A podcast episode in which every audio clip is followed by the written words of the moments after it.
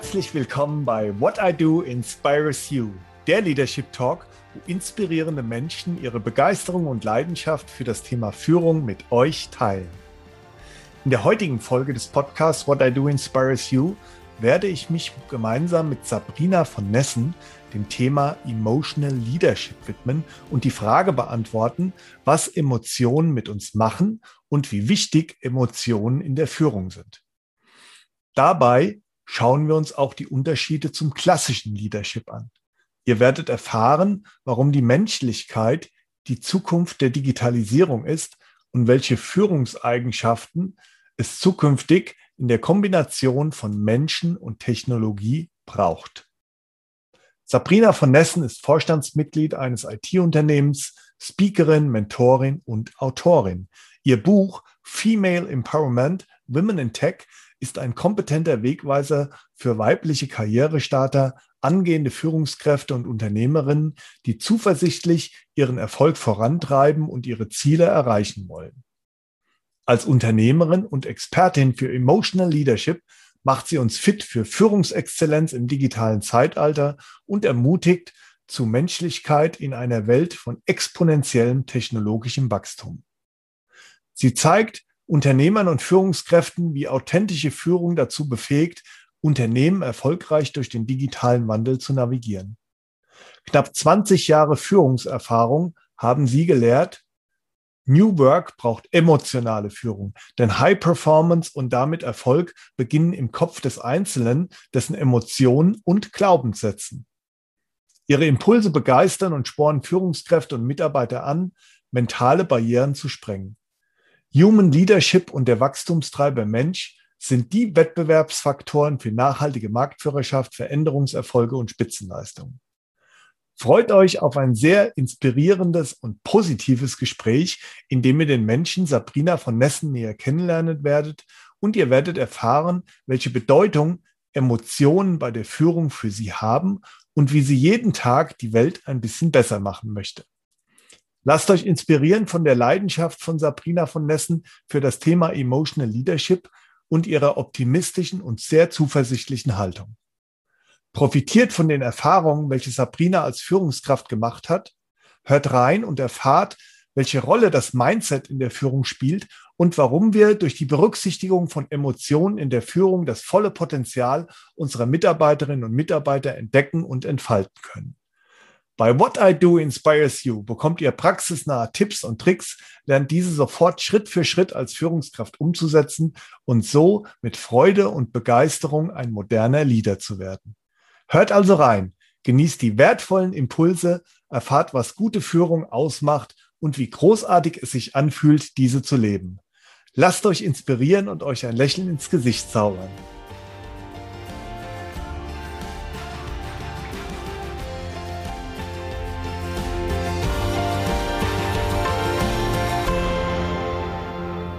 Liebe Sabrina, es ist mir eine große Freude, dich beim Podcast What I Do Inspires You begrüßen zu dürfen. Herzlich willkommen. Ja, vielen, vielen Dank für die Einladung. Ich freue mich schon sehr auf unser Gespräch.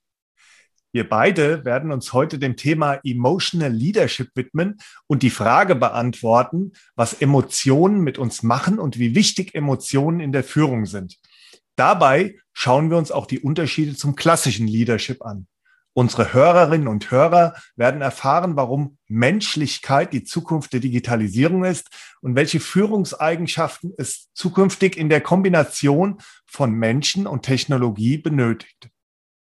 Sabrina von Nessen ist Vorstandsmitglied eines IT-Unternehmens, Speakerin, Mentorin und Autorin.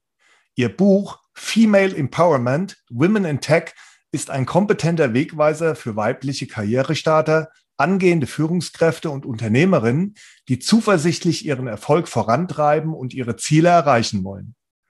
Als Unternehmerin und Expertin für Emotional Leadership macht sie uns fit für Führungsexzellenz im digitalen Zeitalter und ermutigt zu Menschlichkeit in einer Welt von exponentiellem technologischen Wachstum.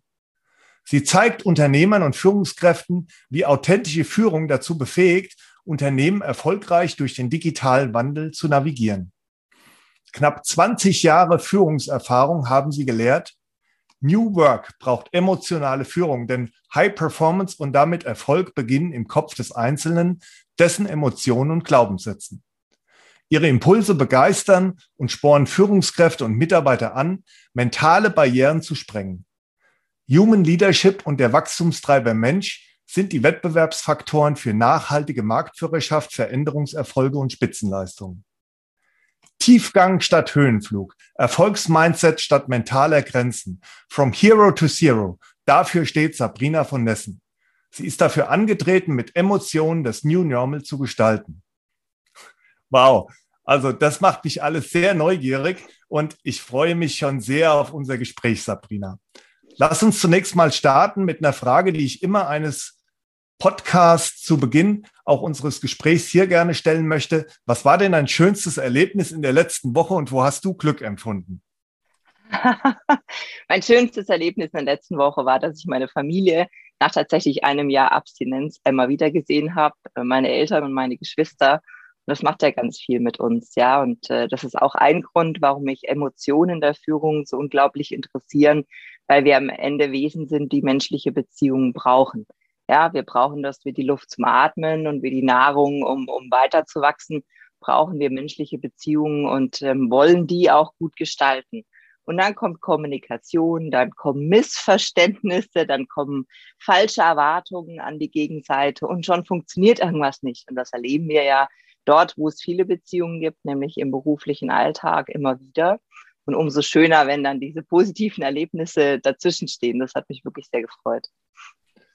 Ja, sehr schön. Man hat, glaube ich, auch im Moment so den Eindruck, parallel zu dem, was draußen so in der, in der Natur stattfindet, äh, wo ja auch alles blüht und, und sprießt, dass natürlich auch, auch wir Menschen, auch gerade in dem, was du gerade beschrieben hast, Sabrina, auch in der, in der Beziehung, die wir jetzt auch wieder so ein bisschen mehr leben können durch die ein oder andere Öffnung, die jetzt möglich ist, äh, dass wir da auch regelrecht aufblühen, ja. ja. Und ähm, gerade auf das Thema Beziehungen werden wir, denke ich mal, im Verlauf unseres Gesprächs und was das auch mit uns macht und welche Emotionen das hervorruft, gerade in der Führung auch noch etwas näher eingehen.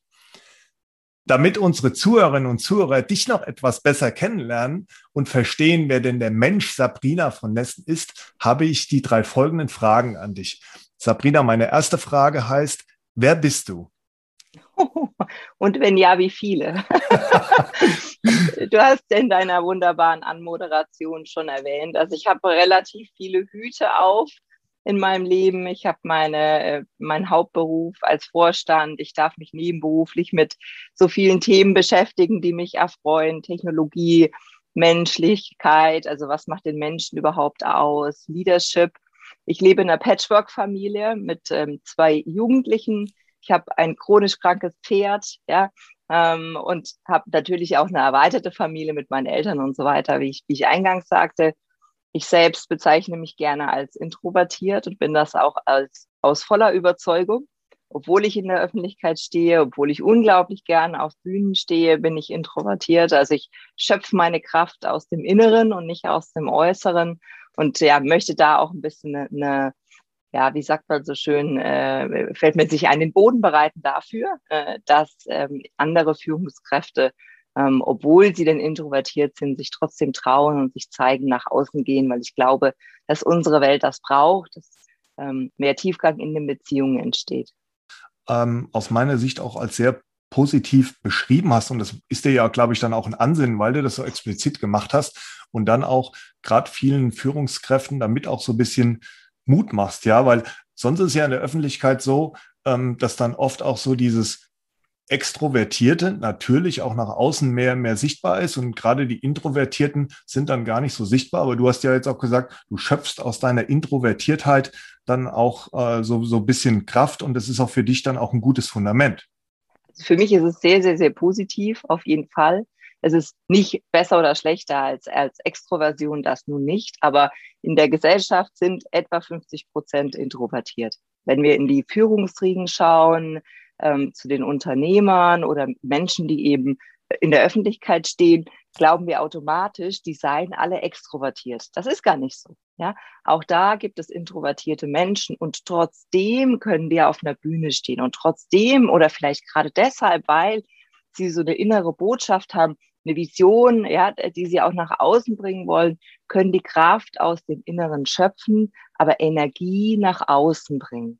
So, und wir empfinden es im Business als Gegensatz, ja, als auch Hürde, dass man über eine Introversion hinwegkommen muss, um erfolgreich zu sein. Ich empfinde es als, als ganz große Kraftquelle, auch als Quelle der Inspiration in mir. Introvertierte Menschen ähm, haben, eine, haben eine sehr starke Fantasie typischerweise. Also ich kann mir jede Menge vorstellen, Situationen und unterschiedliche Ausgänge, ja, und ich kann daraus auch Optionen kreieren für meinen Business-Alltag. Deswegen empfinde ich das als ganz große Kraft und ja, Freude, introvertiert zu sein. Ich muss ein bisschen auf mich achten. Also wenn ich einen, einen Auftritt habe vor vielen Menschen, dann weiß ich, das kostet mich Energie. Ich brauche danach Zeit, mich zu regenerieren. Aber das ist doch auch okay. Ja, und so sollte jeder auf seinen Körper achten, was der ihm sagt. Und nicht nur introvertierte Menschen. Ja. Irgendwo gibt es immer eine Grenze, die wir beachten müssen. Also ich empfinde das nicht als Schwäche, aber es ist auch eine Erkenntnis erst, äh, von vor einigen Jahren. Ja. In meiner Kindheit, in meiner Jugend habe ich das als sehr, sehr großes Hindernis ähm, äh, empfunden. Auch als, äh, wenn man auch noch schüchtern ist, noch dazu ne, in der Jugend. Und ich war jetzt nicht gerade gesegnet mit einem ähm, sehr positiven Äußeren. Ja, ich weiß nicht so direkt die Schöne in der Klasse. Ähm, dann fällt einem das sehr schwer, auf andere zuzugehen und da ein Netzwerk zu knüpfen, Beziehungen aufzubauen. Im Laufe der Jahre habe ich aber festgestellt, dass es mir ausreicht, wenige sehr tiefgehende Beziehungen zu haben. Und meine beste Freundin stammt tatsächlich noch aus meiner Jugend. Wir pflegen ähm, zeitlich keine intensive Freundschaft. Also wir sehen uns sehr, sehr selten. Aber wenn wir uns sehen, dann steigen wir sofort in Medias Res ein. Ja, diese Smalltalk-Ebene, die gibt's in meinem Leben sehr, sehr selten.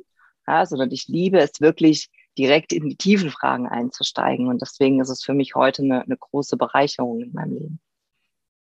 Sehr schön. Das ist mir auch immer ein, ein Ansinnen, weil du gerade sagst, ähm, es ist auch für dich ähm, wichtig oder auch eine Bereicherung, in so tiefe Fragen einzusteigen, gerade diese drei Fragen am Anfang eines jeden Gesprächs zu stellen, weil das natürlich, klar, die eine oder der andere gibt dann mehr Preis als wiederum äh, dann, dann andere, aber weil das schon auch ein Blick ähm, für meine Zuhörerinnen und Zuhörer ähm, wirklich auf den, auf den Menschen, in dem Fall auf den Menschen Sabrina Nessen ermöglicht, ja. Ähm, Sabrina, zweite Frage. Was ist dir wirklich wichtig? Wirklich wichtig ist, sind mir die Menschen tatsächlich und zwar global galaktisch. Ja? Also ich, ich schaue gern von außen auf die Welt und frage mich, wo entwickelt sich denn die Menschheit hin? Werden wir in der Lage sein, ähm, eine Welt zu hinterlassen, den nachfolgenden Generationen, die lebenswert ist? Mit was werden die sich auseinandersetzen? Und viele Eltern stellen fest, dass eben in dem Moment, wo es eine nachfolgende Generation im eigenen Haus gibt, dass es auf einmal nicht mehr so abstrakt ist.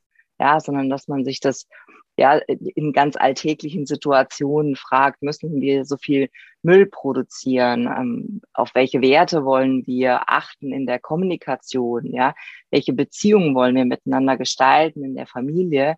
Da wird es auf einmal sehr persönlich und sehr, ähm, ja, sehr, sehr nahbar, dieses Thema. Ja, wir tun immer so, als ob das ein Problem der, der Nachhaltigkeitsbewegung wäre. Ja. Also die Ökos, die dann sagen Friday for Future und blablabla. Nee, nee, ich glaube, das ist ein Thema von uns allen in jeder Familie, dass wir überlegen dürfen, ja, ob am Ende unseres Lebens, ob wir uns dem Vorwurf ähm, ausgesetzt sehen wollen, zu sagen, du hast mir eine, eine kaputte Welt hinterlassen, ja, meine Beziehungen sind kaputt, meine Umwelt ist kaputt, ich habe keinen äh, Beruf, der mich mit Freude erfüllt, ich habe keine Perspektive in meinem Leben. Und den Vorwurf möchte ich mir nicht machen, ja.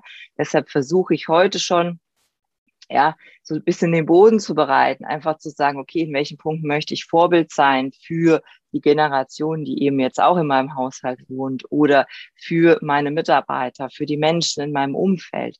Ja, wo setze ich Grenzen? Wo sage ich, da bin ich dabei und hier ist meine Grenze. Ja, da, da kann ich nicht über meinen Schatten springen, weil das, das verstößt gegen meine Werte zum Beispiel und auch Beziehungen einfach positiv zu gestalten. Und jetzt muss ich dazu sagen, weil sich das schon wieder so Shishi anhört, ich bin keine, die immer nett ist. Ne? Also ich bin nicht so diese Harmonie-Tante, die dann irgendwie mit der Klangschale und so und sagt, so, jetzt sind wir alle Freunde und so, das bin ich gar nicht. Ja? Weil ich glaube, dass wir in der Transformation wachsen und dass Transformation immer da entsteht, wo es weh tut. Ja, solange wir alle gut miteinander, äh, freundlich miteinander, also wir haben genug zu essen und zu trinken und genügend Geld und einen tollen Job, da kann man ganz einfach nett miteinander sein. Das ist ja gar kein Problem. Hm? Und jetzt war ich vor vielen, vielen Jahren äh, mal mit einem Mann liiert, der aus Rumänien stammte und wir sind ähm, dort sehr oft hingereist. So. Und dann habe ich immer gefragt, warum sind die Menschen hier nicht nett miteinander? Ja, und dann war die Antwort aber auf der Hand, die hatten nichts zu essen. Ja, die hatten kein ordentliches Dach über dem Kopf. Das war irgendwie so selbst zusammengeschustert. Das kann man sich heute gar nicht mehr vorstellen. Da gab es einen Brunnen im Dorf, wo eben noch das Wasser geholt wurde. Die hatten kein fließendes Wasser. Ja, und dann hatte er mal gesagt, du pass auf, wenn Menschen wirklich noch mit den grundlegenden Bedürfnissen sich auseinandersetzen müssen, dann haben die wirklich keine Energie mehr für die Gestaltung ihrer Beziehungen. Und nein, dann denken die auch nicht drüber nach, welche Welt die hinterlassen für ihre Kinder. die schauen erstmal, dass sie ihre Kinder im Hier und Heute gut ernähren können und vielleicht sogar in die Schule schicken. Ja? Und deswegen, wir sind heute in einer ganz, ganz komfortablen Situation, wo wir Menschen entwickeln können. Das muss nicht in dieser ewigen Harmonie sein, sondern das darf verdammt nochmal auch wehtun. Das sind wir uns selbst und den anderen auch ein Stück weit schuldig, dass wir uns eben außerhalb der Komfortzone bewegen und uns weiterentwickeln, weil wir können es uns geht so, so, so gut in allen Aspekten in unserem Leben, ja, dann können wir doch bitte diesen einen unbequemen Schritt weitergehen und es den anderen leichter machen, ja, die eben noch in der Maslow'schen Pyramide sozusagen noch an anderen Themen knabbern. Ja, dann lass uns denen doch einfach helfen. So sehe ich das heute. Also Menschen sind mir tatsächlich wichtig, obwohl ich nicht derjenige bin, der den ganzen Tag in Menschenmengen badet und obwohl ich manchmal auch sehr kantig bin, ja, sagen meine Mitarbeiter zumindest. Damit haben sie wohl auch recht, ja, dass ich da schon mal ja auch, auch unbequem bin und Fragen stelle und Dinge erwarte, weil ich weiß, dass die Menschen es können, wenn sie nur wollen, ja. Und meistens ist es halt Bequemlichkeit und äh, ja, so dieses, ach, naja, wird schon klappen. Das mag ich nicht. Also ich glaube, wir, denen es, äh, denen es gut geht, wir sind es allen anderen schuldig, auch wirklich was draus zu machen.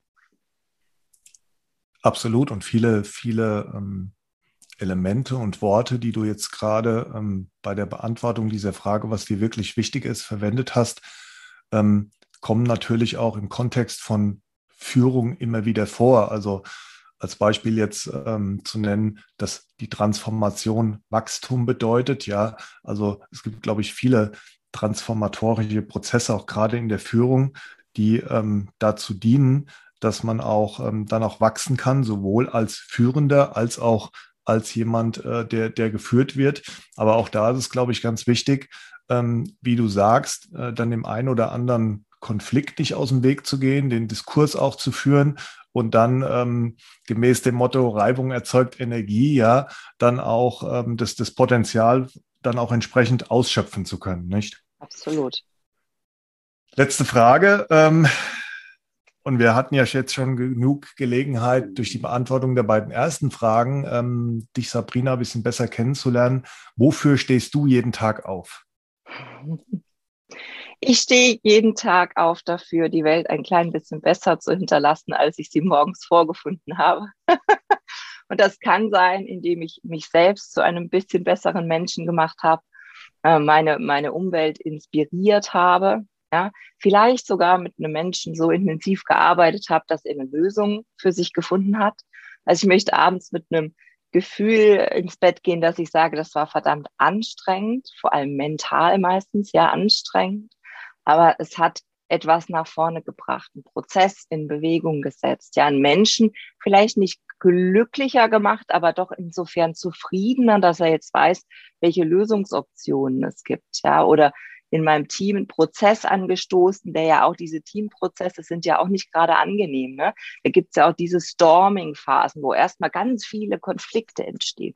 Trotzdem muss man da durch, um am Ende eben so dieses große Ganze zu finden. Und wenn ich sagen kann, ich habe einen Prozess angestoßen und ich weiß, der läuft in die richtige Richtung, da war das für mich ein richtig guter Tag. Und deswegen stehe ich morgens mit diesem Gefühl auf, lass mal schauen, was der Tag für mich bereithält und lass die Chancen ergreifen, die da sind. Ja. Und ich versuche auch dieses Negative immer will nicht sagen ausblenden, aber einfach nicht zu beachten. Ja, also wirklich tote Katzen vorbeischwimmen lassen.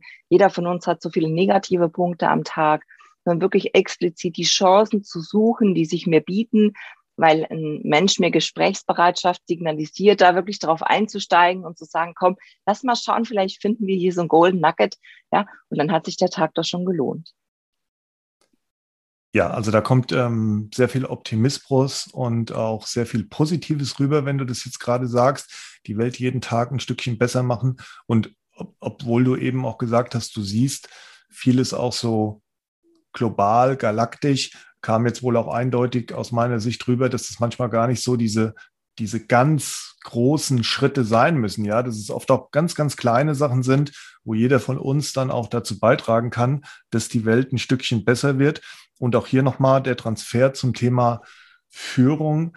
Ähm, da bin ich auch der Meinung, ja, das hat man jetzt auch gesehen, gerade so die letzten Monate, ähm, dass gerade beim Thema ähm, digitale Führung, Remote Leadership, ähm, dass es da oft auch so die Kleinigkeiten sind, ja, die dann einfach mal einen Impuls geben als Führungskraft für die Mitarbeiterinnen und Mitarbeiter, die äh, denen dann auch das Gefühl geben, ja, heute ist mein Tag dann auch echt wieder ein bisschen, bisschen schöner geworden und das muss gar nicht das ganz große Rad sein, an dem man da drehen muss. Ne? Ich, ich glaube unbedingt, dass die Summe der Kleinigkeiten immer das große Ganze ergibt. Ja, es gab ganz selten in der Historie einen Menschen, der aus sich alleine heraus, ja, eine Bewegung angestoßen hat, die zu einer riesen Veränderung geführt hat, sondern wir verändern Kleinigkeiten in unserem Leben, ja, die am Ende einen großen Ausschlag haben können, weil sie andere Menschen inspirieren, mitzumachen, ja, selbst aufzustehen und zu sagen, ja, ich, ich ertrage das nicht, ich möchte was verändern. Und dann setzt sich die Kette fort. Und wenn jeder von uns bei sich anfängt, ja, und ich bin da sehr beeinflusst auch durch die Anthroposophie, so die Theory U. Ich weiß nicht, ob es äh, du und die Hörer kennen, aber das ist auf jeden Fall mal wert, da genauer hinzuschauen, zu sagen, es fängt wirklich bei uns selbst an. Ja, wir sind ja gerade in der Führung immer bestrebt, andere zu verändern. Das heißt, ich finde immer ganz schnell den Fehler beim anderen. Aha, das hast du falsch gemacht, so geht es aber nicht. Das ist ja ganz klar, das müsste man anders machen. So. Und ich denke, wenn jede Führungskraft mal bei sich anfangen würde, ja, und das, was die anderen abverlangt, wirklich erstmal sich selbst ab, sich selbst abverlangt. Und das ist eins meiner ganz, ganz großen, einer meiner Grundsätze im Leben, zu sagen, das, was ich anderen abverlange, das habe ich vorher geliefert. Ja. Und dann würde die Welt schon ein Stück besser werden, ganz automatisch, ja, weil wir auf einmal spüren, wie schwer es ist, welche Hindernisse auf uns zukommen, vielleicht auch welche, Lösungsansätze sich auf dem Weg bieten und, und, und. Und wir entwickeln uns selbst als Führungskräfte dann eben in gleichem Maße, wie wir es auch mit den Mitarbeitern tun. Und das ist für mich genau der Ansatz, zu sagen, fang bei dir an, nutze die ganz, ganz vielen Kleinigkeiten im Leben und dann wird was Großes draus, ja. Und diese, diese optimistische Grundhaltung, die habe ich mir ehrlich gesagt erarbeitet, ja. Ich bin in einem, in einem Arbeiterhaushalt groß geworden, da war ganz viel äh, schwarz, ja. Also da war die Politik und die anderen waren schuld und Jobs machen sowieso. Es gibt keinen Beruf der Welt, Sabrina, hat meine Mutter immer gesagt, der Spaß macht. Da dachte ich, oh Gott, ja. Also da ist wirklich die Zukunft ist grau in grau. Ja, die, die, es wird alles schlecht bezahlt und gesundheitlich sind wir auch nicht gut abgesichert. Die Chefs müssen alle ganz furchtbar sein. und Spaß darf es schon gar keinen machen. Die Arbeitswelt, die da auf mich zukommt, ist, ist dramatisch schlecht. Das war so das Bild, was ich in meiner, in meiner Kindheit mitgenommen habe. Und ich habe in der Persönlichkeitsentwicklung gelernt, dass es einfach eine Frage der Haltung ist. Und wenn du nach schönen Dingen an, in deinem Tag suchst, dann wirst du sie finden. Genauso, wenn du mies äh, mutig morgens aufstehst dann, äh, und es regnet und, und, und ja, natürlich, dann werden Dinge, schle äh, schlechte Dinge passieren. Das ist ganz automatisch. Ja, und deshalb richte ich meinen Fokus heute lieber auf die positiven Dinge. Macht einfach mehr Spaß. Ja, das ist A, schön zu hören und kommt auch B, ähm, kommt auch B rüber, Sabrina. Lass uns mal einsteigen jetzt in, äh, in das Thema und insofern war das auch eine, eine gute Überleitung, auch mit dem, mit der Positivität und auch der Zuversicht in das Thema Emotional Leadership. Ähm, wie hat sich denn, und du hast ja jetzt auch schon eine jahrzehntelange äh, Führungserfahrung, wie hat sich denn aus deiner Perspektive Führung gewandelt? Und warum braucht es denn aus deiner Sicht, wenn das so ist, ähm, auch eine neue, modernere Führung? erschrecken, wie alt ich geworden bin, gell? wenn du das so sagst, jahrzehntelang. Das habe ich, das habe ich jetzt aber nicht damit, das ich nicht damit ausdrücken wollen, aber ähm, schon gut. Das, das fällt ja, mir genau. nur immer wieder an der Stelle auf, ja in der Tat. Ne? Als ich in die Führung gestartet bin, ähm, da, da war ich in der Tat noch sehr jung. Das war kurz nach dem Abi auch erst. Ähm, da, da habe ich mich sehr bemüht, die gängige Managementliteratur zu lernen, ne? weil ich ähm, war in einem, in einem Führungskreis vornehmlich aus ähm, älteren Männern. Ja, also ich war eine der sehr, sehr wenigen Frauen und definitiv die jüngste in dem Bundes. Da wollte ich natürlich ja äh, nicht die schlechteste sein. Also ich wollte mich beweisen und zeigen, dass ich das auch verstanden habe, wie das funktioniert mit der Führung und dem Management. So. Und dann habe ich mir stapelweise Literatur besorgt und die wirklich von vorn bis hinten durchgearbeitet. Ganz ordentlich, wie man das so macht. So und habe die Methoden gelernt und die Grits und die Führungsstile und überlegt, was ich in welcher Situation anwenden kann und, und, und. Und dann kann, hatte ich auch noch von der Firma einen Coach gesponsert. Das war eine ältere Dame, also die hat quasi noch das Wissen mitgebracht der vorherigen Generation. So. Und ähm, ich hatte dann so dieses, dieses rationale Denken studiert und, und gelernt und auch angewandt in meiner Führung und dann hat es nicht funktioniert und ich habe das nicht verstanden. Gesagt, guck, Coach, jetzt habe ich das doch alles hier, Checkliste eins, zwei, drei, vier, fünf. Wir sind exakt die Schritte hier durchgegangen. Und trotzdem machen die das nicht, was ich von denen will. Ja, und dann sagt der Coach, ja, also wie kann das sein? Ja, das gibt's ja auch gar nicht, ja. Das sind die verpflichtet dazu und der Arbeitsvertrag schreibt vor und so weiter. Ne? Und dann fühle ich mich im Recht. Das ja genau. Also dann muss ich nur noch mal vielleicht genauer diese Checklisten da durchgehen oder diese Führungsstile anwenden. Also irgendwo, da habe ich einen Fehler gemacht, einen handwerklichen Fehler. Und ich habe das wieder und wieder und wieder versucht und glaubst du es, ich bin da nie zum Puck gekommen. Doch, ich glaub's. ja, 20 Jahre später. so. Und äh, dann, dann, bis ich dann wirklich verstanden habe, okay, da, da stehen Dinge im Raum wie, du warst mal meine Kollegin, jetzt bist du meine Chefin. Du bist aber viel jünger als ich. Du bist eine Frau, was hast du mir überhaupt zu sagen? Hast du überhaupt Ahnung von dem Thema hier? Ja, also diese ganzen Vorurteile, Glaubenssätze und, und, und, die sind in so einem Team, und zwar in jedem Team, ja, so dominant, ja, wenn wir die nicht auflösen, wird es nicht zu einem guten Miteinander kommen. Das mal auf jeden Fall. Und dann habe ich auch festgestellt, diese Glaubenssätze, diese Vorurteile hat jeder von uns. Und Frauen haben das ganz besonders. Deswegen ist mir, jetzt bin ich eine Frau, ne, ist mir auch so Female Empowerment liegt mir einfach nahe. Ne? Frauen haben das ganz besonders, weil sie so sozialisiert wurden. Ja, erstmal für die anderen da zu sein, den anderen zu dienen und sich selbst nicht so in den Vordergrund zu stellen, heißt automatisch auch, ja, die eigenen Stärken gar nicht so gut zu kennen. Deshalb höre ich dann oft, oh, wer bin ich schon? Darf ich das? Bin ich überhaupt gut genug? Wieso sollte ich im Mittelpunkt stehen? Meine Leistung war doch nicht so besonders. Das war eigentlich eine Teamleistung, bla bla bla. So. Und habe dann weitergeschaut. Jetzt arbeite ich ja seit 20 Jahren eigentlich fast nur mit Männern und habe festgestellt, den Männern geht das genauso. Die haben genau dieselben Themen. Die können das viel besser überspielen. Ja, und da habe ich auch hohen Respekt davor, wie die damit umgehen. Die gehen nämlich sehr stark aktiv nach vorne mit ihren Problemen. Ne? Also die versuchen das nicht aufzuarbeiten im Inneren, sondern gehen dann einfach raus damit. So. Das finde ich auch sehr, sehr spannend zu beobachten. Aber die haben die gleichen Themen. Heißt, jeder Mensch auf der ganzen Erde, ja, stellt sich selbst vor diese Hindernisse, vor diese Fragen. Und es sind immer Emotionen, Themen, die in der Kindheit verborgen liegen, dass wir mit einem übermächtigen Vater haben kämpfen müssen mit Erwartungen aus der Familie. Vielleicht war auch das Berufsbild, der Berufsweg schon vorgezeichnet, familiär, ja, dass da hohe Erwartungen auch auf uns lagen oder ähnlichem. Ja, oder also in manchen Familien ist ja selbst noch die Partnerwahl sehr von der Familie dominiert. So. Und je genauer ich da hinschaue, umso mehr stelle ich fest, dass das genau die, die Rucksäcke sind, die wir durchs Leben tragen.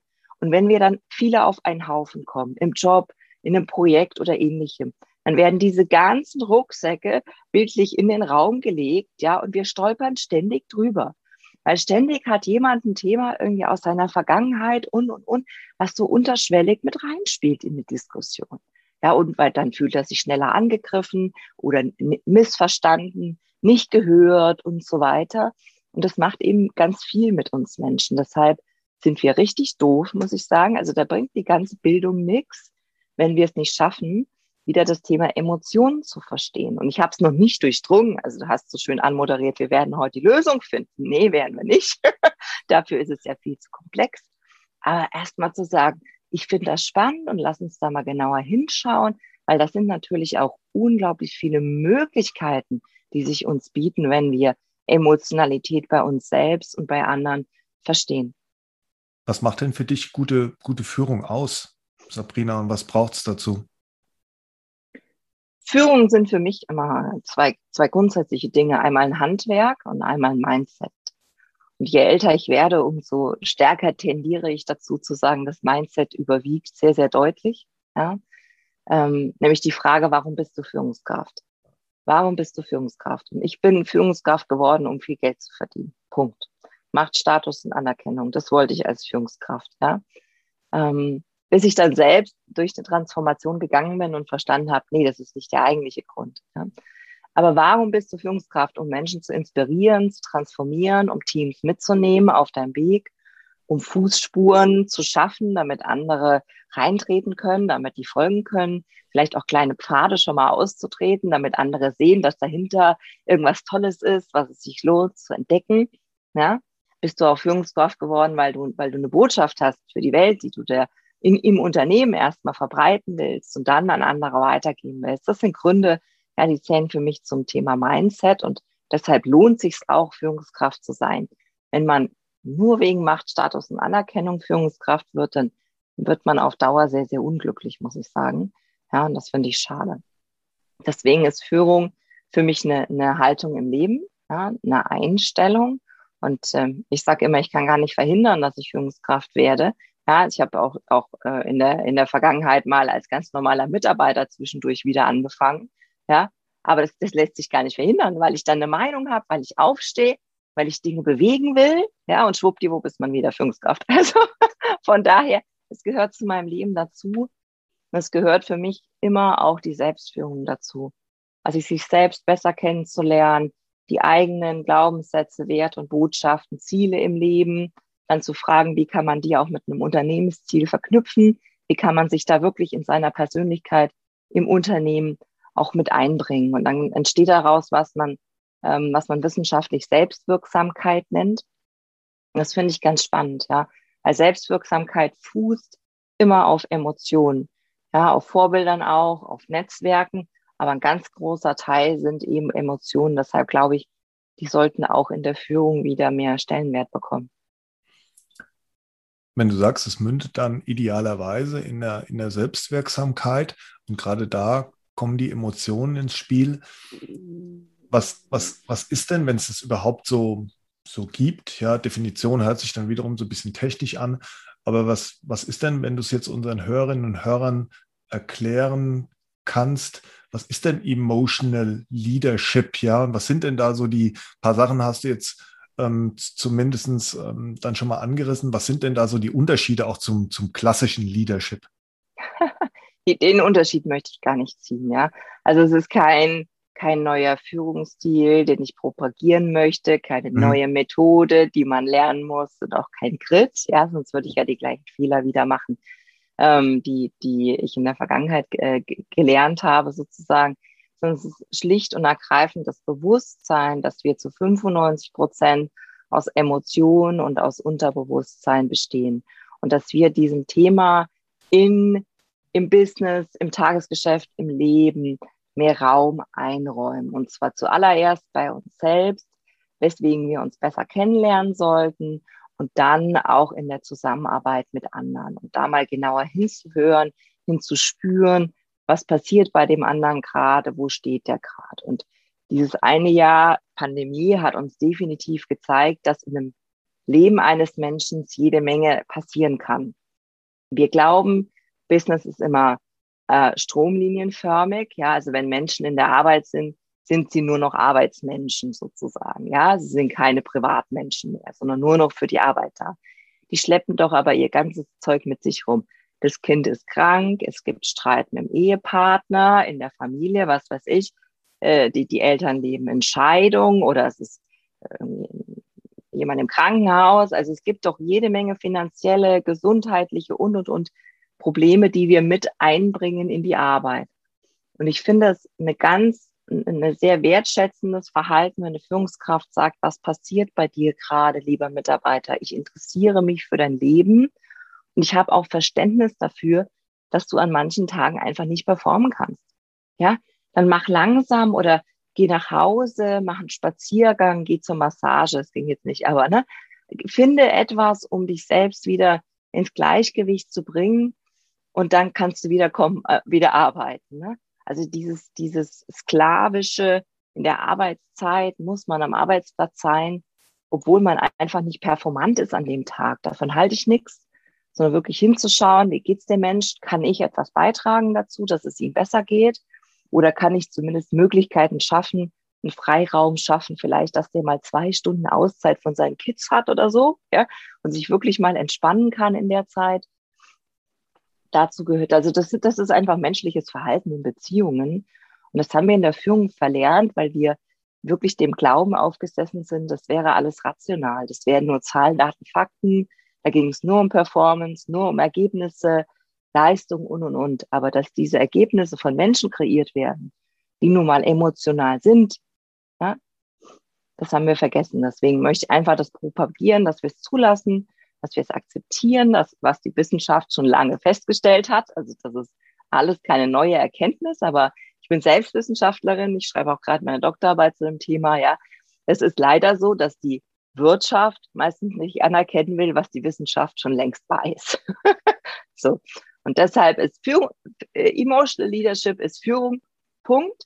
Ja, Führung als Handwerk und Führung als Mindset, aber mit dem starken Bewusstsein, dass wir aus Emotionen bestehen und dass wir diese Emotionen sehen, verstehen und anerkennen müssen und ein Stück weit sie auch kontrollieren müssen, um gut miteinander klarzukommen. Und da finde ich es auch ähm, interessant, dass du ja so, so beide Facetten, also A, die Facette Emotionen bei mir selbst als Führungskraft, spielt dann rein in das Thema Selbstführung, aber dann Emotionen der Mitarbeiterinnen und Mitarbeiter jetzt angesprochen hast und auch ähm, und das habe ich genau in der gleichen Art und Weise auch erlebt, Sabrina, auch als Führungskraft jetzt äh, während der Pandemie, wie jetzt ähm, dann die Pandemie, und das ist ja bei vielen Sachen so, dann nochmal auch als Brennglas und Verstärker ähm, diese Emotionen dann auch gerade von den Mitarbeiterinnen und Mitarbeitern hervorgebracht hat, ja.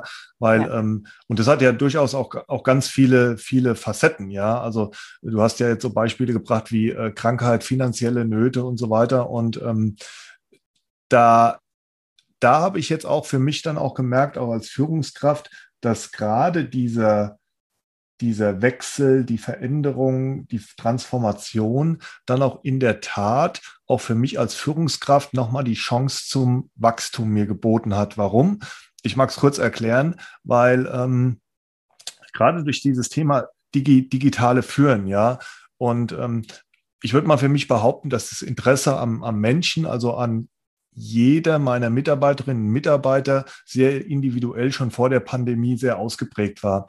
Aber man konnte das äh, in diesem digitalen Führen durch ähm, dann Videokonferenzen da nochmal so ein bisschen anders leben und erleben, weil du natürlich dann sehr stark eingetaucht bist. Du hast dann auf einmal im Hintergrund mal die Familie und die Kinder gesehen, die haben dann ähm, teilweise mal kurz so eine, so eine Videowohnungsbesichtigung mit dir gemacht und haben dann aber auch, wenn du es wolltest als Führungskraft und dann auch das nötige Vertrauen dann aufgebaut hast, sondern vieles von dem erzählt, was sie dann gerade auch so bewegt. Und da kamen solche Sachen hoch, egal ob das jetzt die alleinerziehende äh, Mutter war oder auch ähm, jemand, der sich in einem Single-Haushalt mehr oder weniger in einer starken Isolation dann befunden hat, weil er gerade aufgrund der Restriktionen äh, über einen größeren Zeitraum nicht raus konnte. Und das ist natürlich gerade wichtig zu verstehen als Führungskraft ähm, und da den Transfer auch ähm, dann auch zu sehen zur, zur Arbeitsleistung und dann auch zu sagen, genauso wie du es eben erwähnt hast, naja, wenn ich dieses komplette Bild jetzt auch mal kenne und verstehe auch die Emotionen, die sich dahinter verbergen und die da mitschwingen,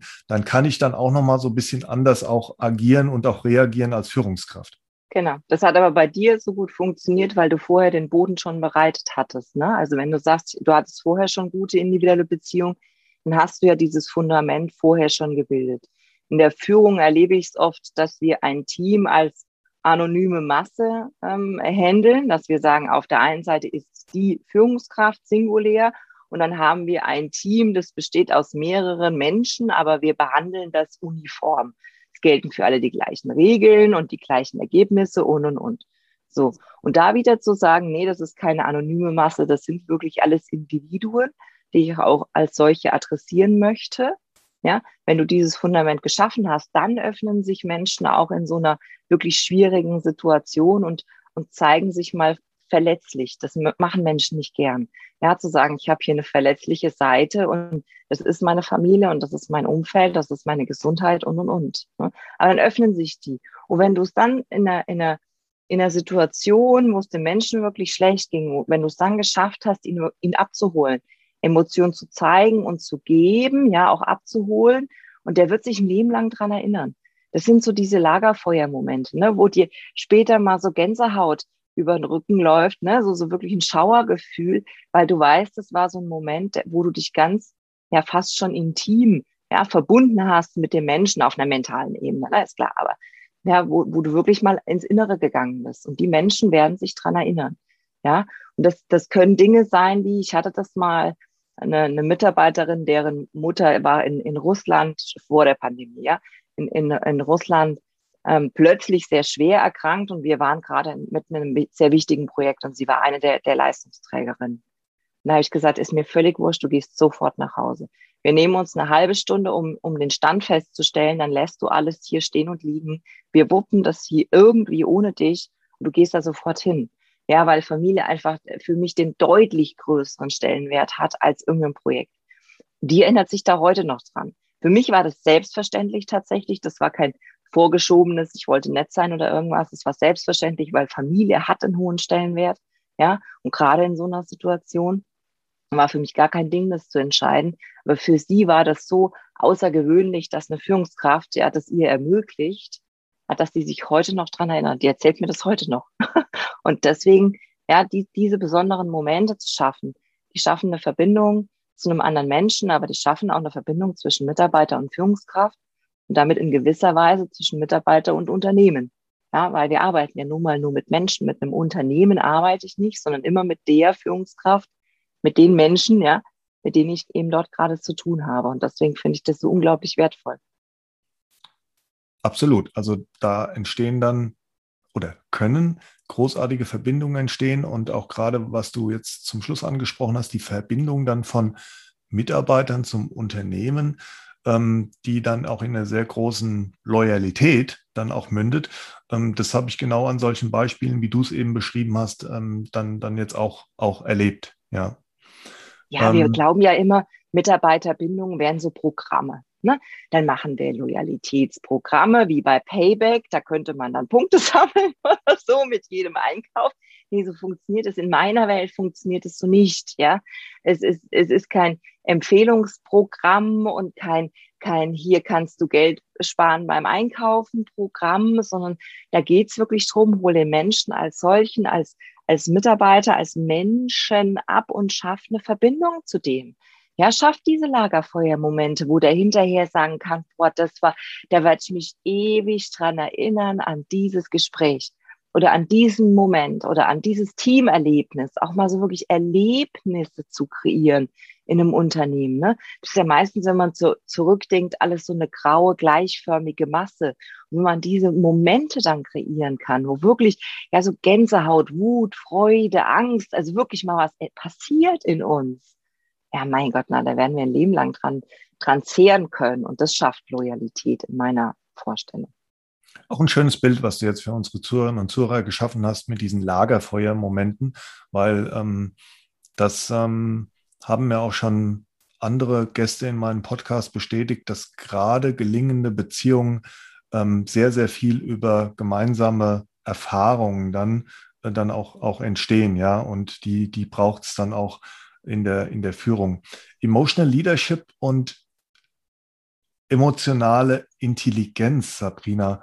Wie, wie bringe ich das zusammen? Also was sind da so die, die Gemeinsamkeiten oder wo sagst du, gibt es auch, gibt's auch Unterschiede? In beiden taut das Wort emotional oder emotional auf, aber kann man das eine aus dem anderen ableiten oder was sind da so die, die Zusammenhänge? Hm. Also ob eine emotionale Intelligenz existiert oder nicht, darüber streiten sich Forscher seit vielen, vielen Jahrhunderten übrigens. Ne?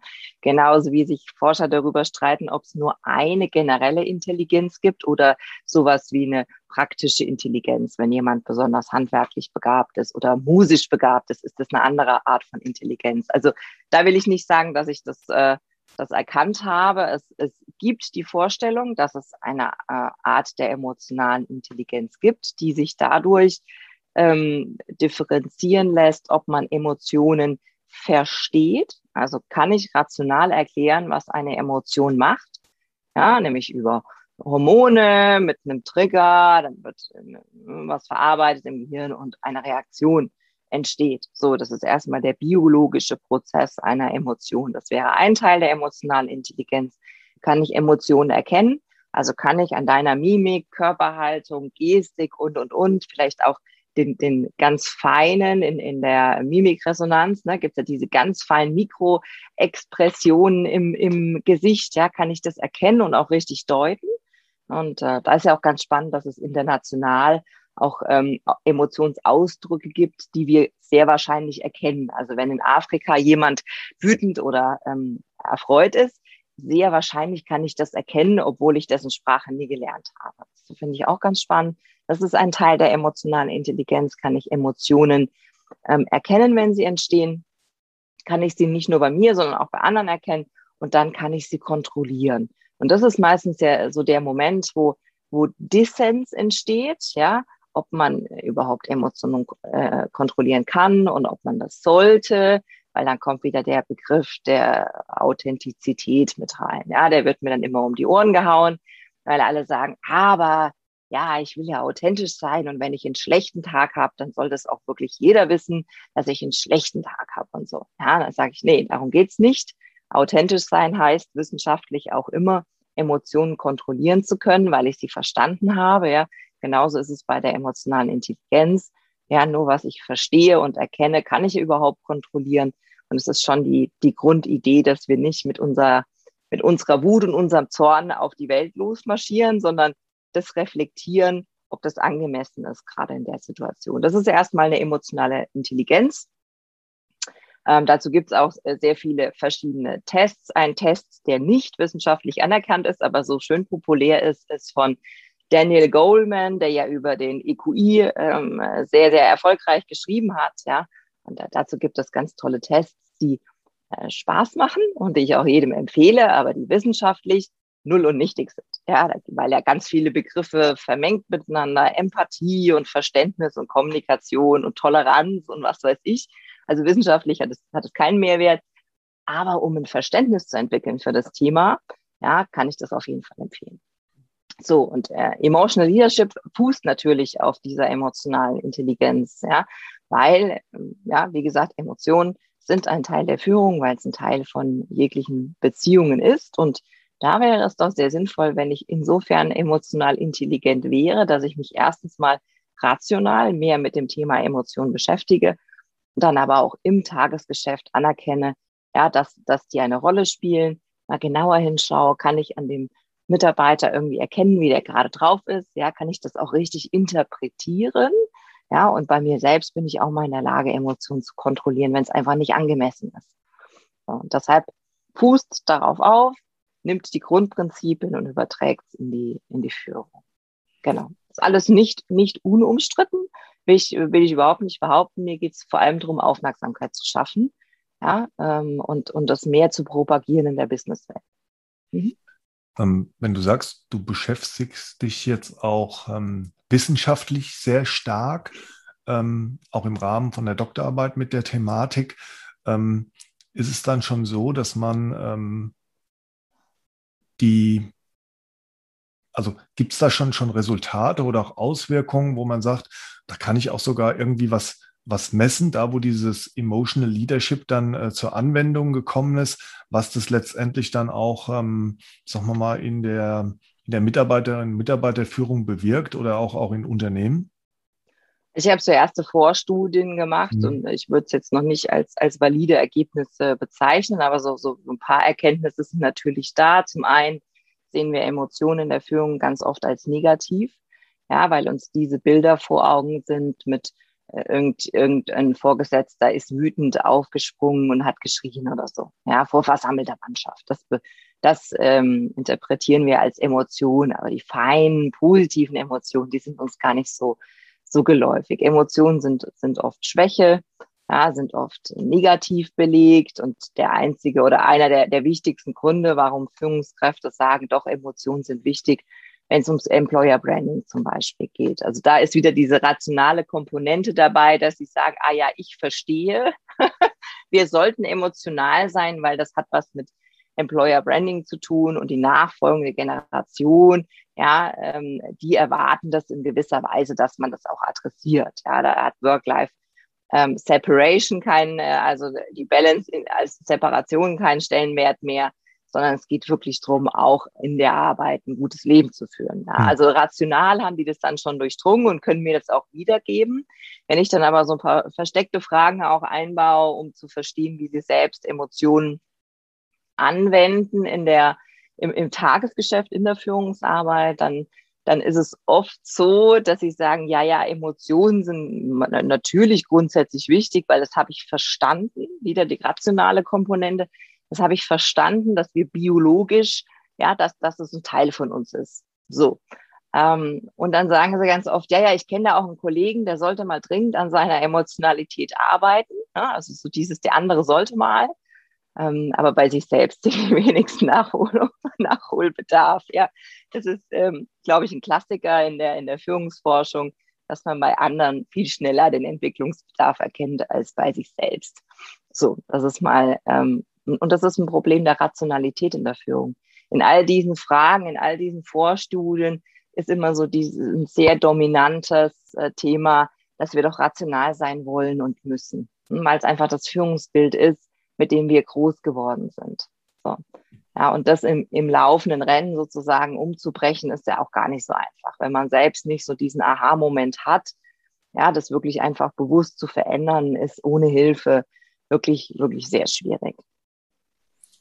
Wobei da auch, ähm, sagen wir mal, glaube ich, verschiedene Komponenten, ähm, da bin ich sehr, sehr zuversichtlich, dazu beitragen, ähm, dass sich diese Veränderungen jetzt einstellen werden. Also sagen wir mal, es sind, glaube ich, einfach exogene Faktoren, ja, dass ähm, sehr viel sich ähm, natürlich draußen rum verändert, ja, die Veränderungsgeschwindigkeit dann auch, auch zunimmt. Ähm, Generationen hast du angesprochen. Also ich glaube, da kommt auch schon äh, eine gewisse Dynamik jetzt auch, auch durch die nachfolgenden Generationen dann auch in die ganze ähm, Thematik dann auch rein, die dann einfach auch dazu führen werden, sagen wir mal, von dieser, von diesem rationalen, dass dieses Kuchenstück vielleicht bisschen kleiner wird und das Thema Emotionen dann auch ähm, mehr an Bedeutung dann gewinnt. Wobei ich, ich glaube, die am, ähm, am Schluss wird es vielleicht die richtige Mischung dann auch machen. Ja, also das, was wir ja lernen durften in den vergangenen Jahren, ähm, war ja schon, ähm, dass man nur mit dieser, mit dieser Ratio und nur mit diesem reinen Management-Ansatz da vielleicht jetzt nicht mehr ganz so weit kommt, aber es bedarf, glaube ich, trotzdem noch einer rationalen Komponente auch in der in der Führung, wobei, glaube ich, unbestritten ist, ja, und ähm, da sind wir ja auch zwei, zwei Verfechter, dass dieses menschliche, individuelle, emotionale sicherlich da zukünftig ein, ein ganz, ganz großes Kernstück dann auch von Führung bilden wird, ja. Genau also dass die Rationalität ein Teil von Führung ist, äh, ohne Frage. Ja, ohne Frage. Brauchen wir gar nicht lang drüber sprechen. Deswegen haben Unternehmen Führungskräfte erfunden, damit sie ihnen helfen, die Ziele zu erreichen. Punkt um Ende. Das wird immer ein Teil unserer Aufgabe sein. So, die Frage ist, wie erreichen wir das? Darf es denn auch Spaß machen? Dürfen denn alle glücklich sein dabei? Und dürfen wir uns vielleicht sogar entwickeln? Das wäre doch toll, wenn wir am Ende unserer Führungsarbeit sozusagen nicht nur unsere Ziele erreicht haben, rational, sondern auch noch geschafft haben, dass sich Menschen entwickelt in der, in der Zeit. Und ich spanne mal den Bogen noch ein bisschen weiter nach vorne, denk mal an das Thema künstliche Intelligenz. Das finde ich unglaublich spannend, was sich da jetzt schon tut. Und ich würde schon fast sagen, unter der Oberfläche tut. Denn es ist sehr, sehr offensichtlich. Die Ergebnisse kann jeder nachlesen, aber wir ignorieren das gerade noch so ein bisschen. Was Technologie heute schon kann und was sie wahrscheinlich in 10 oder 20 Jahren können wird, das ist das ist erstaunlich tatsächlich. Also es überschreitet tatsächlich manchmal meine Vorstellungskraft macht ein kleines bisschen Angst und es ist auch faszinierend für mich. Und ich, wenn ich mir eine solche Welt vorstelle, in der Technologie unser Arbeits- und privates Leben dominieren wird, das wird so kommen. Ja, das, das lässt sich auch nicht aufhalten. Ähm, dann frage ich mich immer wieder, was macht denn den Menschen eigentlich aus? Wo sind wir besser als die Maschine? Also die, die Rechenleistung ist es eben nicht das rein rationale. Ne? Das können Maschinen heute schon weit, weit, weit besser als wir die immer gleichen Operationen durchzuführen. Das, das, dafür ist der Mensch nicht, nicht ähm, einzigartig, dafür ist er nicht geschaffen, ja. Aber was ist mit Kreativität? Was ist mit Innovationskraft? Und auch Maschinen können kreativ sein. Es gibt Absolut. Roboter, die haben Kunstwerke gemalt, die haben Musikstücke geschrieben. Also das alleine isoliert uns noch nicht. Also das macht uns noch nicht, ja, unterscheidet uns noch nicht wesentlich von der Maschine. Aber es gibt immer so eine, so ein Punkt, wo es um, um einen Kontext geht, auch um Ironie, Humor. Wenn man das miteinander kombiniert, das versteht, das versteht eine Maschine heute einfach nicht. Die kann Syntax, ja, bestimmte Wortbestandteile verstehen, die auch übersetzen und in Sprache fassen. Das kann die alles, ja. Aber wenn du einen Kontext bringst, wenn du in, in so dieses, eben diesen Lagerfeuermoment, du hast eine gemeinsame Historie aufgebaut, du hast Du hast vielleicht auch so besondere Worte, die du in der Gruppe nutzt, so eine kleine Geheimsprache, ja. Du, du hast so Referenzpunkte, wo du besondere Erfolge gefeuert hast oder besonders traurig miteinander warst. Das kann eine Maschine nicht verstehen und das sind immer Emotionen, auf denen wir aufbauen. Deswegen finde ich das so spannend, die technologische Entwicklung zu beobachten und mich immer wieder zu fragen, wie können wir als Menschen einen Mehrwert bieten und wie können wir uns auch distanzieren von der Maschine. Ja, wir haben ja mal Angst, dass die irgendwann die Kontrolle übernimmt oder so. Ja, also deswegen so auf die eigenen Stärken zu bauen, das finde ich ganz wichtig. Ja, und ähm, da ähm, kann ich dir nur zustimmen, weil ich glaube, dass wenn, wenn du das dann von vornherein als so eine Art Kampf ansiehst, ja, ähm, dann, dann kannst du nur verlieren, sondern und das ist ja auch das Interessante an der Thematik, mit der du dich beschäftigst, gerade so dieses Zusammenspiel von Mensch und, und Technologie und die Technologie da einzusetzen, wo die wiederum dann auch ihren Mehrwert dann, dann bietet und bereichert ist, wo wir dann auch irgendwann als Mensch gar nicht mehr mit können und wo es überhaupt auch sinnlos ist, dann diesen, diesen Kampf dagegen zu starten und auf der anderen Seite aber vielleicht sich auf das zu konzentrieren, was du eben gesagt hast, nämlich auf die eigenen Stärken und zu gucken, okay, wo unterscheiden wir uns denn, ja, mittel- und langfristig und wie können wir uns darauf noch ein bisschen mehr, mehr fokussieren, ja, und bei dem, was dann auch für den Menschen sozusagen übrig bleibt, ähm, dann auch noch, noch Freude empfinden, ja. Du hast ja eben auch gesagt, ähm, Führung soll Spaß machen. Ähm, das ist auch ähm, mir immer ein ganz, ganz wichtiges Ansinnen, nicht nur bei dem, ähm, was äh, über den Podcast rübergebracht werden soll an meine Hörerinnen und Hörer in den sehr inspirierenden Gesprächen, wie beispielsweise heute mit dir, sondern auch in der Führung selbst. Ja, also ich selbst möchte als Führungskraft Spaß haben, aber meine Mitarbeiterinnen und Mitarbeiter, die sollen natürlich auch den den Eindruck nicht nur haben, sondern die sollen das sehen, ja, Thema Authentizität, äh, dass ich auch Spaß dran habe. Und natürlich wird uns vielleicht KI als, als Führungskraft das eine oder andere, von dem wir heute noch gar nicht so richtig glauben, dass es möglich ist, dann auch abnehmen in der Führung. Aber ich bin fest davon überzeugt, da wird immer noch ein großer Anteil dann da sein, wo wir dann unsere Stärken auch sehr, sehr gut ähm, einbringen können. Auch gerade, wenn es darum geht, ähm, individuell dann auch immer auf die Reaktion der einzelnen Mitarbeiterinnen und Mitarbeiter auch zu reagieren, nicht? Ja, wunderbar gesagt. Also gerade das Individuelle, ne? das Massenhafte, das dürfen doch gerne Maschinen übernehmen. Aber das Individuelle ist eine ganz, ganz große menschliche Stärke und auch eine Qualität in der Führungsarbeit. Das finde ich ganz prima. Mhm. Ja. Sabrina, wir haben eben im Kontext von Emotional Leadership ähm, schon mal ganz kurz auf diese Situation, auf diese außerordentliche Situation ähm, der, der Pandemie ähm, angesprochen. Ähm, Krise fällt ja da auch immer als, als Begriff. Wann empfindest du denn eine Situation als Krise? Persönlich, nicht wissenschaftlich, ist es für mich tatsächlich eine Situation, in der ich, der ich nicht mehr weiß, wie ich es handeln kann. Ja, nach welchen Mustern eine Situation funktioniert, was meine Methoden sind, die ich anwenden kann. Also alles, was ich erprobt habe. Ne? Äh, äh, Mütter sind sehr krisenfest. Ja, wenn mal wieder mit einem Kind irgendwas ist, dann sagen die, ja, okay, jetzt habe ich hier trotzdem meinen internen Plan, äh, wie wir hier jetzt vorgehen. Ja, Erstversorgung, Notfallkontakte habe ich, Kinderarzt keine Ahnung. Ne? Die sind dann ja manchmal erstaunlichst gelassen, ja, obwohl da irgendwie gerade die ganze Welt um sie herum zusammenbricht. Und jetzt haben wir, wir als Unternehmen hatten in, der, in den Anfängen der Krise den großen Vorteil, dass IT-Unternehmen per se mobil arbeiten können. Ja, also das ist für uns jetzt nichts ganz Neues.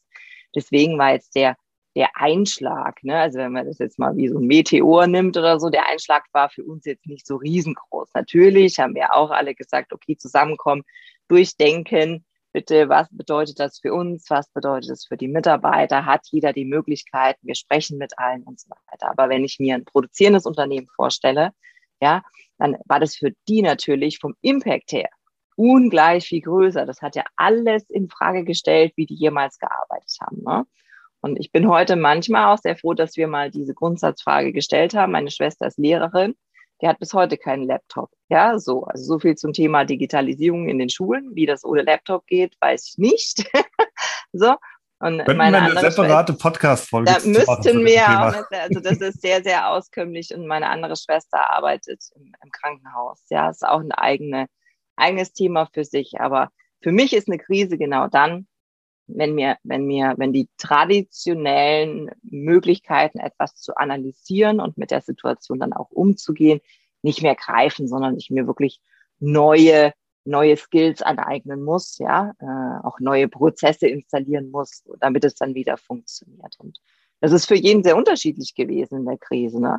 Ob du auf dem Land wohnst oder in der Stadt, das ist eine ganz andere. Wir wohnen auf dem Land. Hier hat sich das Leben fast nicht verändert, wenn ich ehrlich bin. Ja, in der Stadt war das dramatisch. Ja. Fährst du Auto oder mit den öffentlichen Verkehrsmitteln? In welchem Unternehmen arbeitest du und in welcher Rolle? Hat einen massive, macht einen, macht einen großen Unterschied, welche, welche Art der Auswirkungen das hat, ähm, hatte in, in dem letzten Jahr. Wie hast du das denn in der Rolle als Führungskraft erlebt und daraus resultierend äh, die Frage, Inwiefern sind denn Führungskräfte in solchen Zeiten ähm, besonders gefordert und was, was können die denn deiner Meinung nach tun, um sich selbst und auch ihre Mitarbeiter und Mitarbeiterinnen da gut durch die Krise zu führen? Hm. Also ich habe die Krise ja mehr als Unternehmer erlebt als als Führungskraft. Ich führe ja nicht direkt, sondern ich führe ja allenfalls die Führungskräfte ähm, als Vorstand. Ich habe tatsächlich auf der einen, also als Unternehmer habe ich eine, eine, durchaus eine Frustration erlebt, weil gefühlt Unternehmer die Situation gerade gerückt haben in den letzten zwölf Monaten und nicht die Politik und auch nicht die Gesellschaft und auch nicht all die Institutionen, die es da gibt, sondern Unternehmer haben dieses Land durch die Krise gebracht. Das muss man ganz klar sagen. Menschen, die auf der einen Seite äh, Medikamente, Impfstoffe und so weiter erfunden haben, aber auch Men äh, Unternehmen, die die Infrastruktur geboten haben, um, um das dann auch umzusetzen. Das war in, in aller Regel nicht die Politik. Das war ein Aha-Moment und auch durchaus eine Frustration, durch die ich gegangen bin, aber auch ein Zeichen von, ja, so, so ein Gefühl von Möglichkeiten. Ja, also wenn ich schuld bin, dann habe ich ja auch immer die Möglichkeit, was zu verändern. Ja, und das ist am Ende hängen geblieben bei mir. Was die Führung angeht mit Mitarbeitern, ähm, ist mir wieder klar geworden, wie du vorhin sagtest, wie individuell Führung eigentlich ist. Also sind alle, alle Stolpersteine und, und Situationen, die man sich nur vorstellen kann, ähm, zutage getreten. Das hat mich wieder darin bestärkt, ja, dass wir da, darauf viel, viel besser ähm, achten müssen. Und ähm, auch bei digitaler Führung dieses One-on-One -on -One nicht zu vergessen. Das, das ist schnell äh, oder phasenweise so in Vergessenheit geraten, weil plötzlich waren ja alle in Videocalls. Und dann hatten wir das Gefühl, wir müssen gar nicht mehr eins zu eins miteinander sprechen, ne? weil waren ja irgendwie immer alle da und man hat sich ja auch ständig gesehen und so. Ja, und dann ähm, kam das aber nochmal hoch zu sagen, ach so, nee, Ja, das geht natürlich nicht. Ja, wir, wir, ähm, wir vergessen dabei so eine, so eine Ebene, die aber ganz wichtig ist. Das war auf jeden Fall ein Learning, ja. Hm, das, das würde ich so sehen. Wie gesagt, wir hatten es etwas einfacher als andere Unternehmen.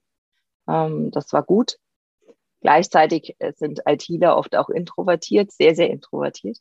Und das macht es dann wieder ein bisschen schwieriger, ja, weil da natürlich auch die Gefahr der Vereinsamung besteht, muss man sagen. Ne? Also im Homeoffice vereinsamst du sehr schnell, wenn du sonst kein stabiles soziales Netzwerk hast oder so und wirklich alles online läuft, ohne dass du es selbst bemerkst, tatsächlich auch. Und da hat die Führungskraft wirklich noch mal mehr die, die Aufgabe, ins, ins private Umfeld ein Stück weit reinzublicken und zu sagen, geht's dir denn noch gut? Ja, kann ich dir irgendwie helfen?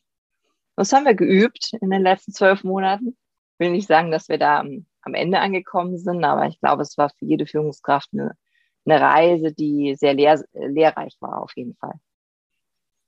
Ja, absolut auch. Ähm, dann nochmal dein, dein, dein Hinweis zum Schluss, den ich auch so unterstreichen kann, ähm, Stichwort Isolation. Ähm, Klar ist vielleicht die Gefahr so ein bisschen ähm, latenter oder ausgeprägter ähm, bei jemand, der in der IT arbeitet, aber die Gefahr habe ich auch teilweise generell gesehen. Und das stellt natürlich auch nochmal einen ganz besonderen Anspruch an die Führungskraft, dann immer wieder zu schauen, auch in den von dir erwähnten Einzelgesprächen, wie kann ich dann ähm, die Mitarbeiterinnen und Mitarbeiter immer wieder auch einladen, ermutigen, im Dialog zu sein oder auch dann mal so wieder so ein bisschen her herauszutreten und dann nicht Gefahr zu laufen, dann auch entsprechend ähm, abzutauchen. Ja, also auch das, das ähm, habe ich auch sehr oft erlebt und dann aber wirklich immer zu schauen, okay, wo, woran liegt es jetzt gerade? Ja, was, was kann ich da irgendwie tun?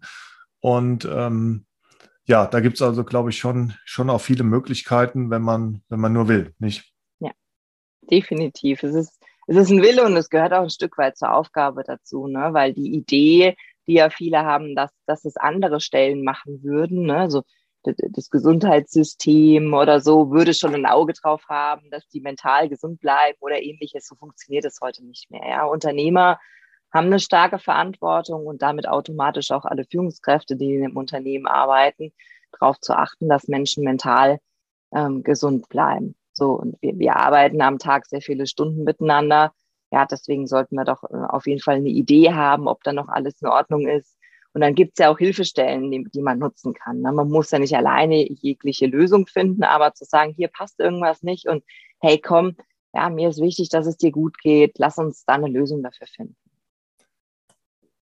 Ja, liebe Sabrina, die Zeit, die ist so schnell verflogen und ich bin mir ganz sicher, dass du unseren Zuhörerinnen und Zuhörern mit deinen Gedanken zu Emotional Leadership sehr begeistert hast. Am Ende unserer großartigen Unterhaltung möchte ich dich bitten, dass du mir die drei folgenden Fragen beantwortest. Meine erste Frage, Sabrina, ist, was möchtest du den Hörerinnen und Hörern von What I Do Inspires You konkret mit auf den Weg geben, um Führung besser und attraktiver zu machen? Hinterfragt euch, hinterfragt eure Persönlichkeit und dann die eurer Mitarbeiter und ja, versucht das mit viel Liebe und einem Augenzwinkern zu tun, denn am Ende sind wir doch alle sehr fehlbar.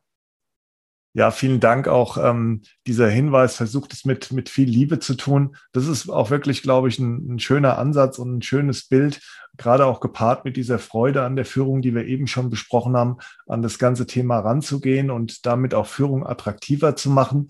Meine zweite Frage, Sabrina, ist, warum sollte jede Führungskraft Emotional Leadership für sich und seine Mitarbeiterinnen nutzen und dies in der Führung anwenden?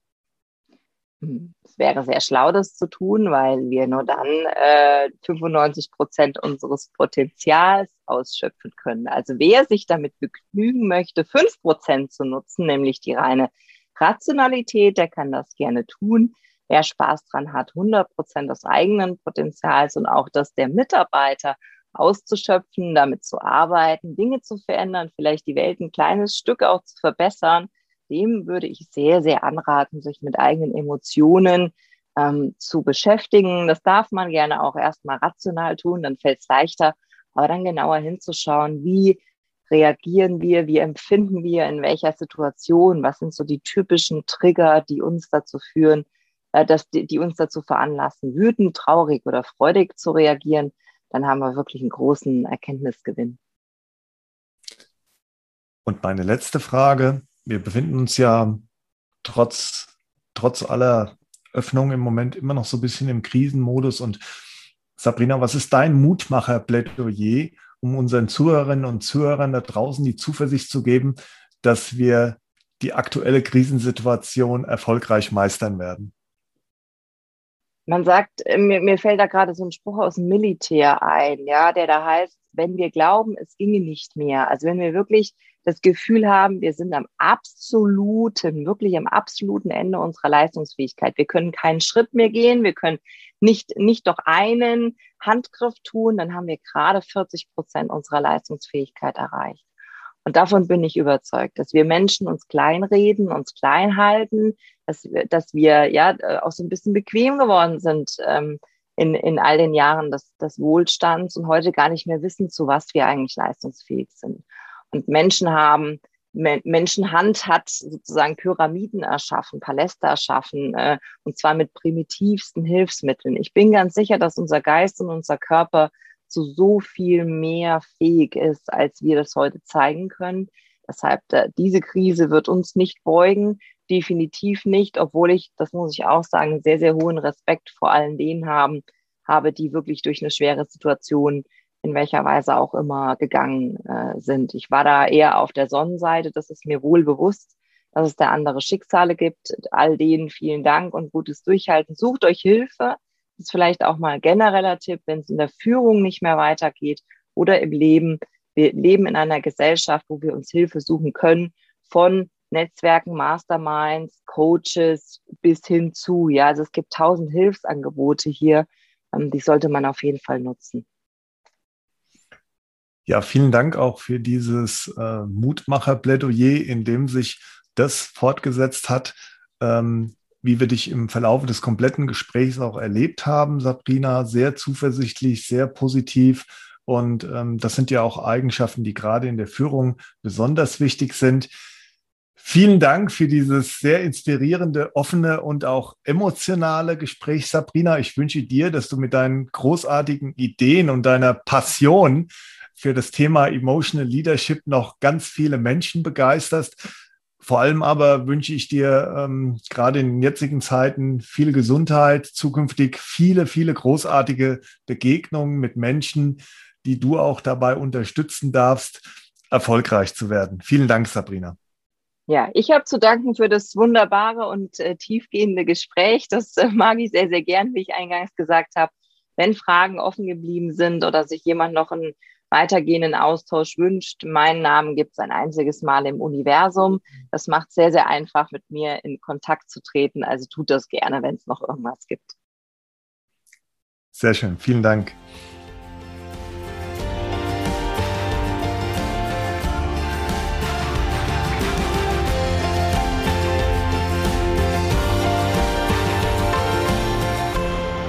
Sabrina von Nessen hat uns sehr inspiriert mit dem, was sie bei sich als Mensch erzählt hat und auch dadurch, indem sie die Bedeutung von Emotionen in der Führung sehr eindrucksvoll beschrieben hat.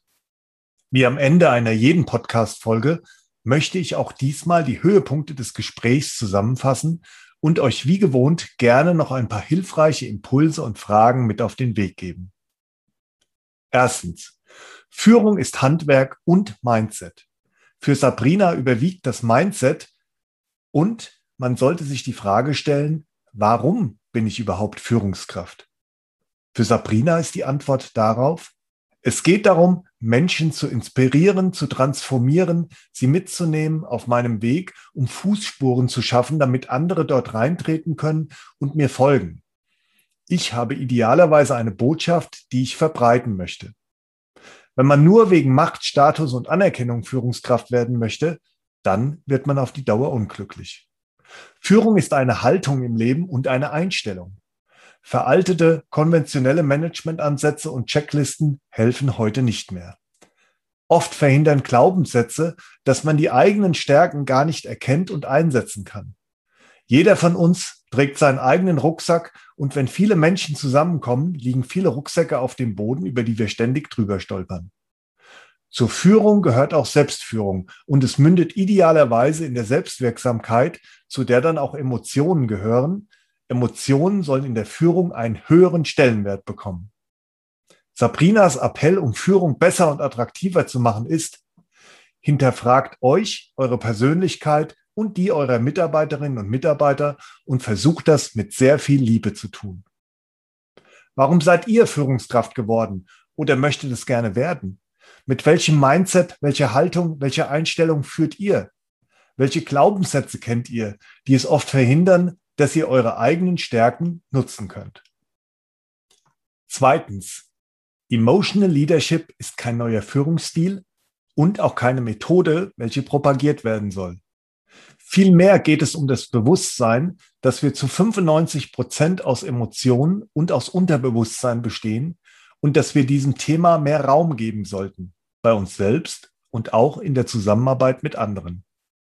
Wenn die Führungskraft sich sehr für den Mitarbeiter und die Mitarbeiterin interessiert und genau hinschaut, wie es den Menschen geht, dann kann sie dazu beitragen, dass es den Menschen besser geht. Führung ist nicht nur rational, sondern es geht um sehr viel Emotionen. Wir sollten akzeptieren, was die Wissenschaft schon längst herausgefunden hat. Das heißt, Emotionen haben einen wichtigen Anteil an den Ergebnissen. Es geht darum, Emotionen zu sehen, zu verstehen und auch sie anzuerkennen. Ein Team ist keine anonyme Masse, sondern es handelt sich um Individuen, welche emotional ganz individuell abgeholt werden sollten. Dadurch wird auf der Beziehungsebene die Grundlage dafür geschaffen, dass eine enge Bindung zur Führungskraft entsteht. Es geht darum, besondere Momente zu schaffen, an die sich die Mitarbeiterinnen und Mitarbeiter erinnern. Sabrina nennt das die Lagerfeuermomente. Dadurch entstehen Verbindungen zwischen den Mitarbeitern und der Führungskraft und schließlich auch eine Verbindung zwischen den Mitarbeiterinnen und Mitarbeitern zum Unternehmen, wodurch wiederum auch eine große Loyalität entstehen kann. Führung soll Spaß machen für die Führungskraft und auch für die Geführten. Jede Führungskraft sollte Emotional Leadership für sich und seine Mitarbeiterinnen und Mitarbeiter nutzen, weil nur dann unser Potenzial und das unserer Mitarbeiter optimal genutzt werden kann. Wodurch versucht ihr in der Führung Emotionen zu sehen, zu verstehen und auch zu nutzen? Wie erzeugt ihr für euch und eure Mitarbeiterinnen und Mitarbeitern Spaß bei der Führung? Wenn ihr an Lagerfeuermomente denkt, welche fallen euch ein? Drittens. Für Sabrina von Nessen ist die Krise ein Moment, wo sie nicht mehr genau weiß, wie sie die Situation handeln kann. Das heißt, alles, was sie bis dato erprobt hat, kommt nicht mehr zur Anwendung. Alles Bekannte und Vertraute wird in Frage gestellt und die traditionellen Möglichkeiten zu analysieren greifen nicht mehr und ich muss mir komplett neue Skills aneignen. Die Krise gibt einem die Möglichkeit, etwas zu verändern. Bei digitaler Führung ist es wichtig, dass man die eins zu eins Gespräche nicht vergisst und auch weiterhin darauf achtet, dass es den Mitarbeiterinnen und Mitarbeitern gut geht. Das Mutmacherplädoyer von Sabrina, um die aktuelle Krise zu bewältigen, ist, wenn wir glauben, es ginge nicht mehr, dann haben wir gerade erst 40 Prozent unserer Leistungsfähigkeit erreicht. Das heißt, unser Geist und unser Körper ist zu viel mehr fähig und diese Krise wird uns nicht beugen. Welche neuen Fähigkeiten durftet ihr während der Krise euch neu aneignen? Welchen Moment kennt ihr, wo ihr zunächst nicht mehr wusstet, wie es weitergehen sollte? Wie habt ihr es dennoch geschafft, einen Ausweg zu finden? Was genau tut ihr, um im Rahmen einer digitalen Führung dafür zu sorgen, dass es euren Mitarbeiterinnen und Mitarbeitern gut geht? Abonniert den Podcast und folgt What I Do Inspires You auf LinkedIn, Instagram und Facebook. Dort teile ich regelmäßig interessante News zum Thema Leadership und ihr bekommt auch immer wieder eine Rückmeldung auf eure Fragen rund um das Thema Führung und auch zum Podcast. Teilt den Podcast in eurem Netzwerk und werdet Teil einer inspirierenden Leadership Community.